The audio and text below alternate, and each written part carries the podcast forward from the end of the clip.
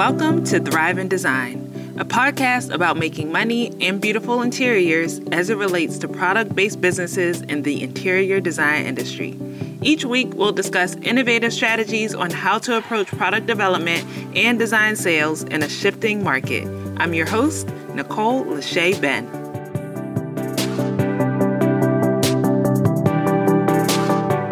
Welcome back for another episode of the Thrive in Design podcast.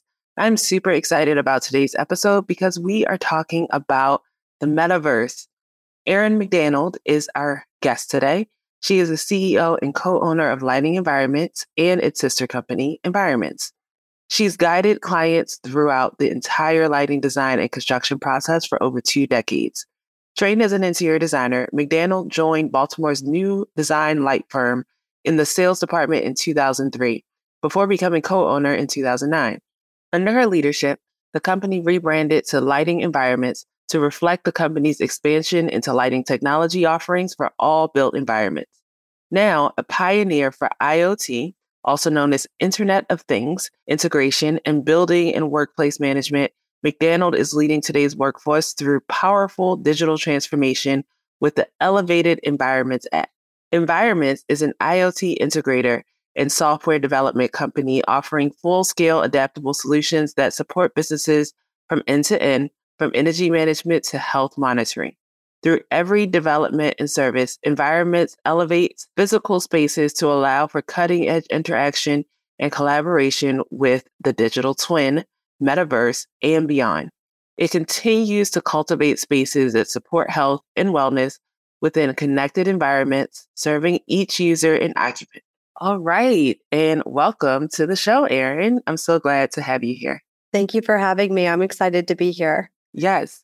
So I always like to start asking my guests about their journey in the design industry. So why don't we start by you telling me what led you to study interior architecture and pursue a career in the interior design field? Sure. Well, I think I'm a creative naturally. I'm very interested in art growing up and was an artist. And so I think that played into it. And when it came time to pick a career for college, it was between that and graphic design. And I really fell in love with interior design. So I went that direction. My father is also an architect. So it definitely informs my path forward.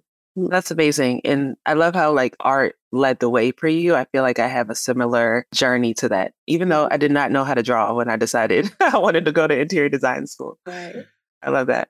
So with your career path over the years and how your career really has evolved from that interest in art and design, and then now you're really in the tech space in the design world, what has been your inspiration recently in your role with Environments? Well, it's interesting. I mean, with Environments, I was working for a lighting manufacturer's representative, and I was running that company. And as I mentioned, I am a creative, but I also like the technical aspect of things. And we started writing software in 2020 as a response to the pandemic and some needs to integrate building systems. It started off as a really simple curiosity, but I think that writing software is one of the greatest expressions of creativity that I never knew existed, because you can write your own path through and you can write outcomes in that path and you can tell stories and you can take it wherever you want. And I think that that's really fascinating. Also, when it comes to creativity, you can write in different languages, software languages, computing programming, that sort of thing. But what's interesting about that is understanding the language is enough to be able to use them to your advantage. So it just got so technical, but in the technical aspect of it became this beautiful expression of creativity that I never knew existed. And it's really interesting the way you just talked about that. It almost sounded poetic in talking about writing software, the creativity and the storytelling behind it. Because a lot of times, I know for me at least, writing software or the data behind it and everything just sounds super techy. You would never put it together with creativity. So I love how you talked about that. Yeah. So I shared a little bit in your intro about what you are doing over at Environments, but tell us a little bit about Environments and what your specialty is there. Sure. I'll go back to the lighting manufacturer's rep because that's how we started. We were selling lighting and lighting controls, and the lighting controls became, can we get cameras? Can we get thermostats? Can we also, connect all these things under one system? And we started to work with other manufacturers to do that. And we were having trouble integrating under their software. And I just really wanted something where in our office, I didn't have to have 30 different apps to look at one office. I really wanted to look at my thermostats and my cameras under one interface. It really started that simple. It became a lot more than that. But then we moved on from there and we started to write that software, and we started to ask the question about how we want to see the data displayed.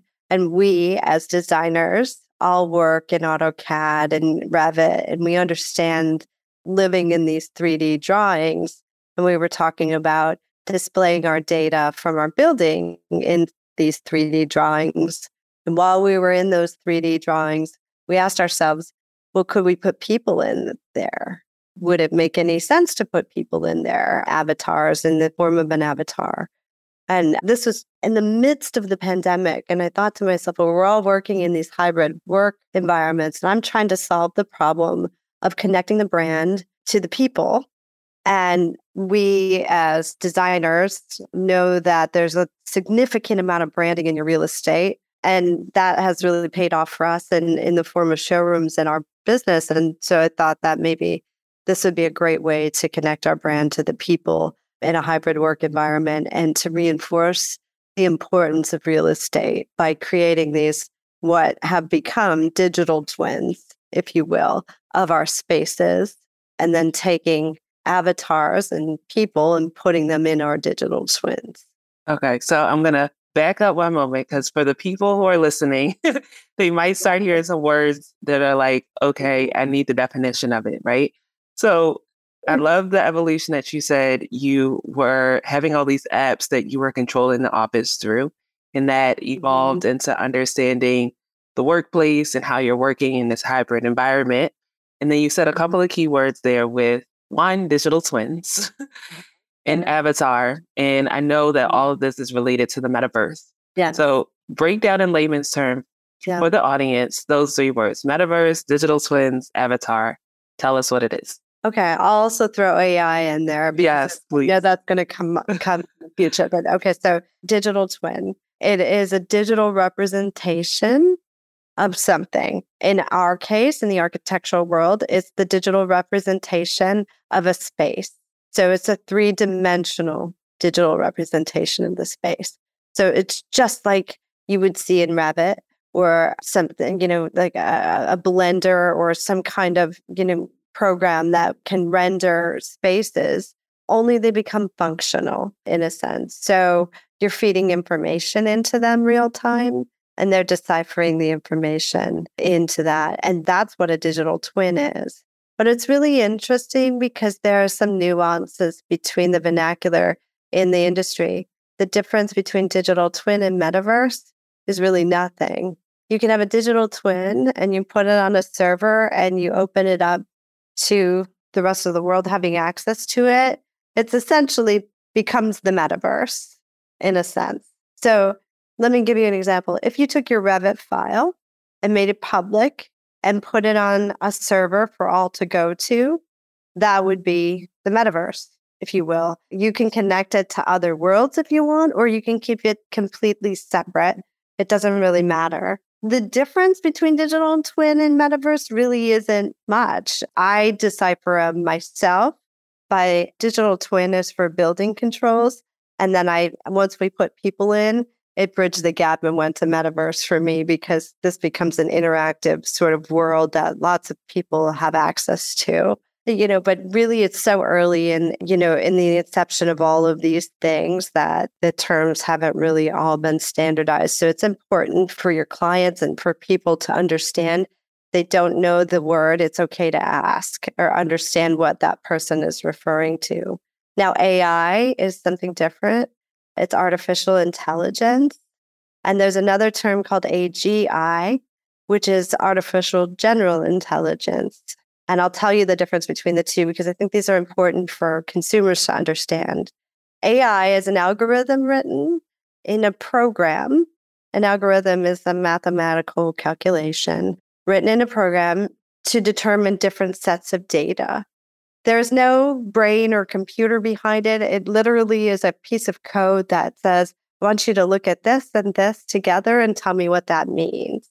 And as a programmer, you have to tell it what to look for. It doesn't go looking for itself. So AI is not as intelligent as we try to refer to it. Artificial general intelligence is something different. That stands for things like chatbot and some of the other AGI programs out there where you type in, can you describe a world for me? And it describes a world, or it makes associations with things, two different sets of information it grabs off the internet and makes associations and can make general intelligence claim about it. So it takes it one step further. And it's really important for consumers to know the difference between the two, because the way that we're feeding AGI these days can be sort of a dangerous thing sometimes. So we have to be careful. Yeah, I think, and one thing I've been hearing a lot of people say recently, because I've been posting about AI and a lot of the themes for the season of my podcast is about AI. A lot of people are scared of it, right? Yeah. And I think the more information that people learn about it, whether it's AI or AGI or the metaverse or digital twins, I think the more people will become comfortable with it. Okay, so I'd love to go back to something that you said in terms of the digital twins and it being a representation of space in 3D, mm-hmm. and it can become functional. So what does that mean exactly? It means you feed the data into that digital twin and you look at the data in three-dimensional way.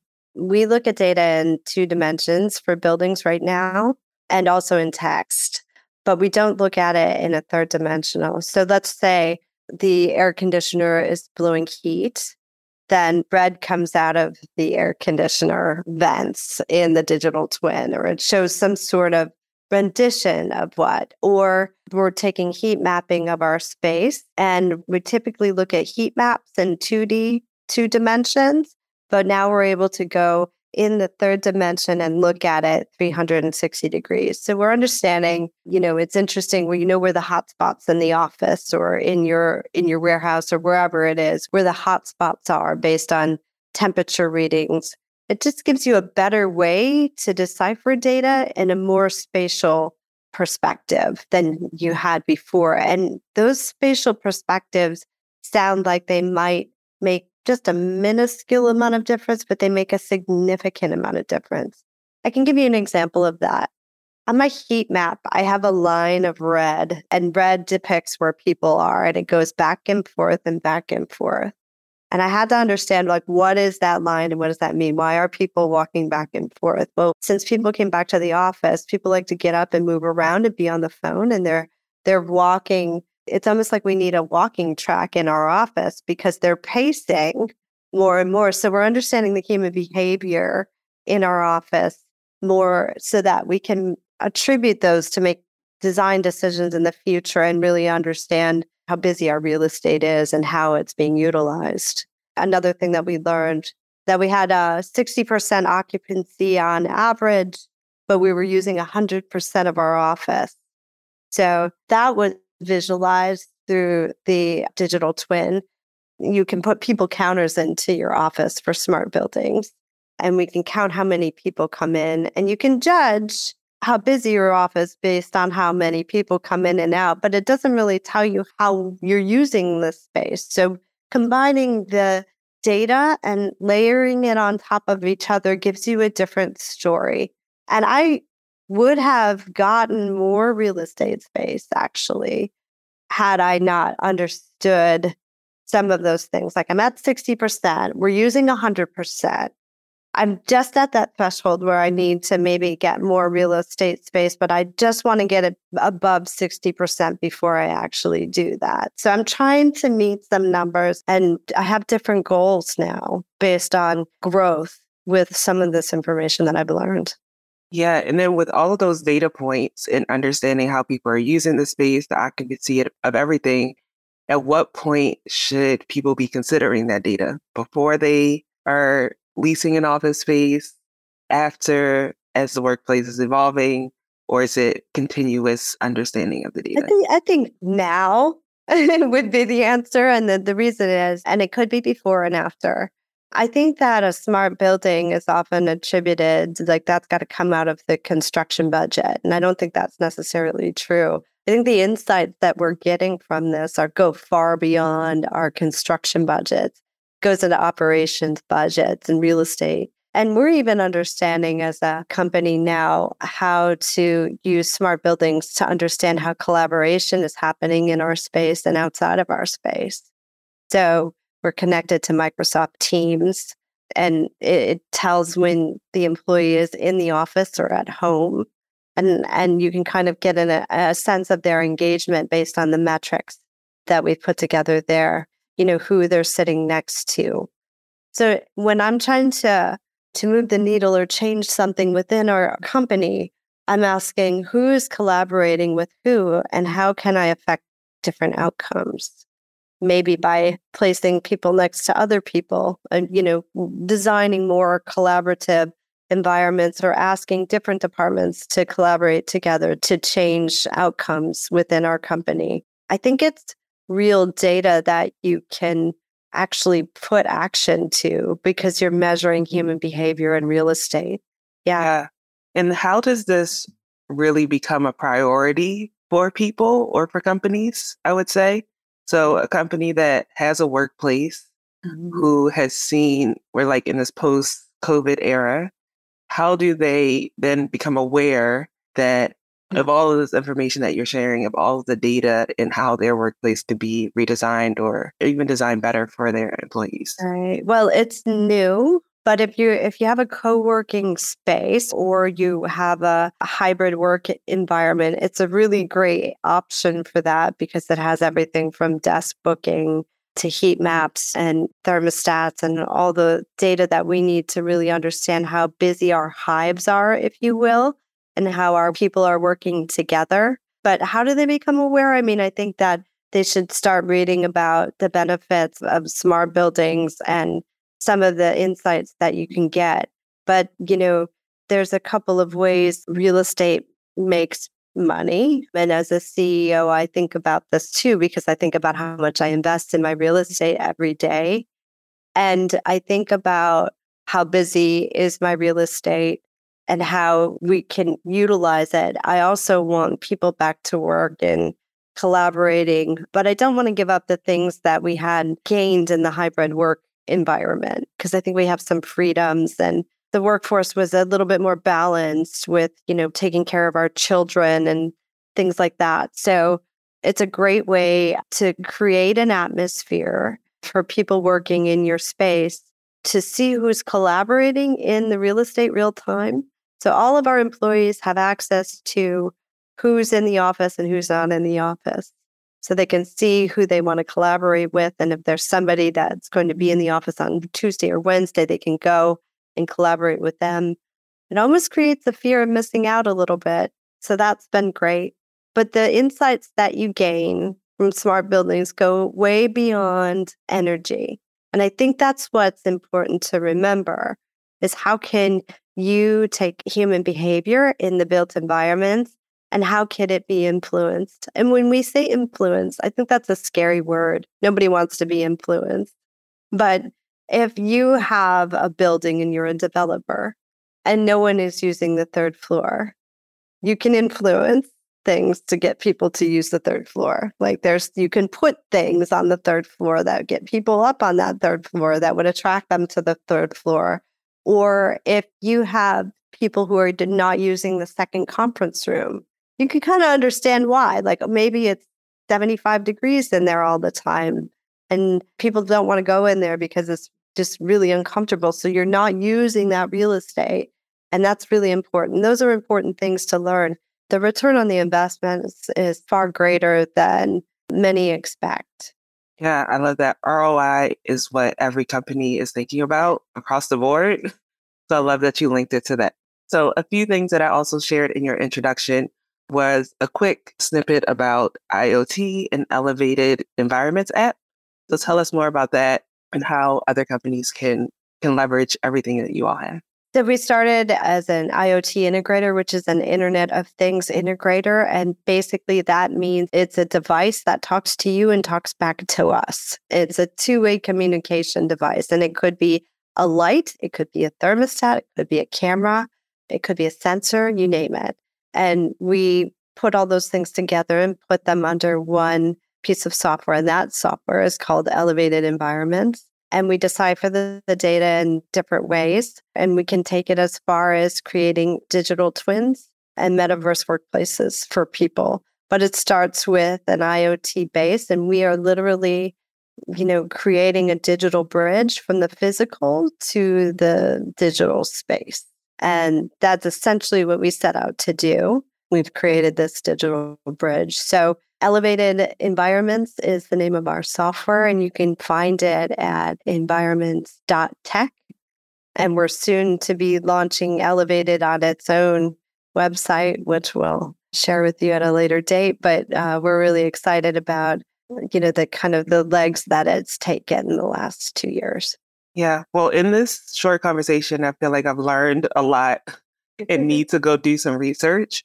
But is there anything else that you want to share with those who are listening about the metaverse, about the technology, about the data, anything that comes to your mind? Sure. The metaverse is not so scary, and it doesn't always have to be this weird utopian thing. It really could be very architectural, and we can put our architecture in the metaverse and use it in different ways. So I think that just encourage people to have an open mind.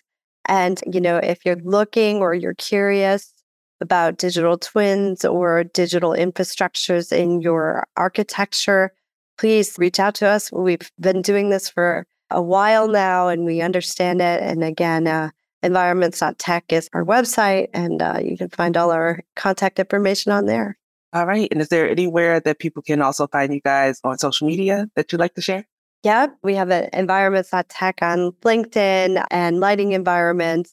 You can find both of those on Instagram or LinkedIn, Facebook. We have them all. So I'd love to interact with you. That's great. All right. Well, thank you so much, Erin. This has been a delightful conversation. I'm going to go get some books on AI and the metaverse and everything after this. And hopefully we can connect in Baltimore because we're both here as well. I know. I love that. Yeah. So thank you so much for being a guest, and thank you all for listening. Thanks for joining us this week on Thrive in Design. Be sure to follow us on Instagram at Thrive in Design, and for more strategies on how your product company can innovate in the interior design industry, head to training.thriveindesign.co. As always, subscribe to the show to catch every new episode, and leave us a review so we can continue to create captivating content. See you next week.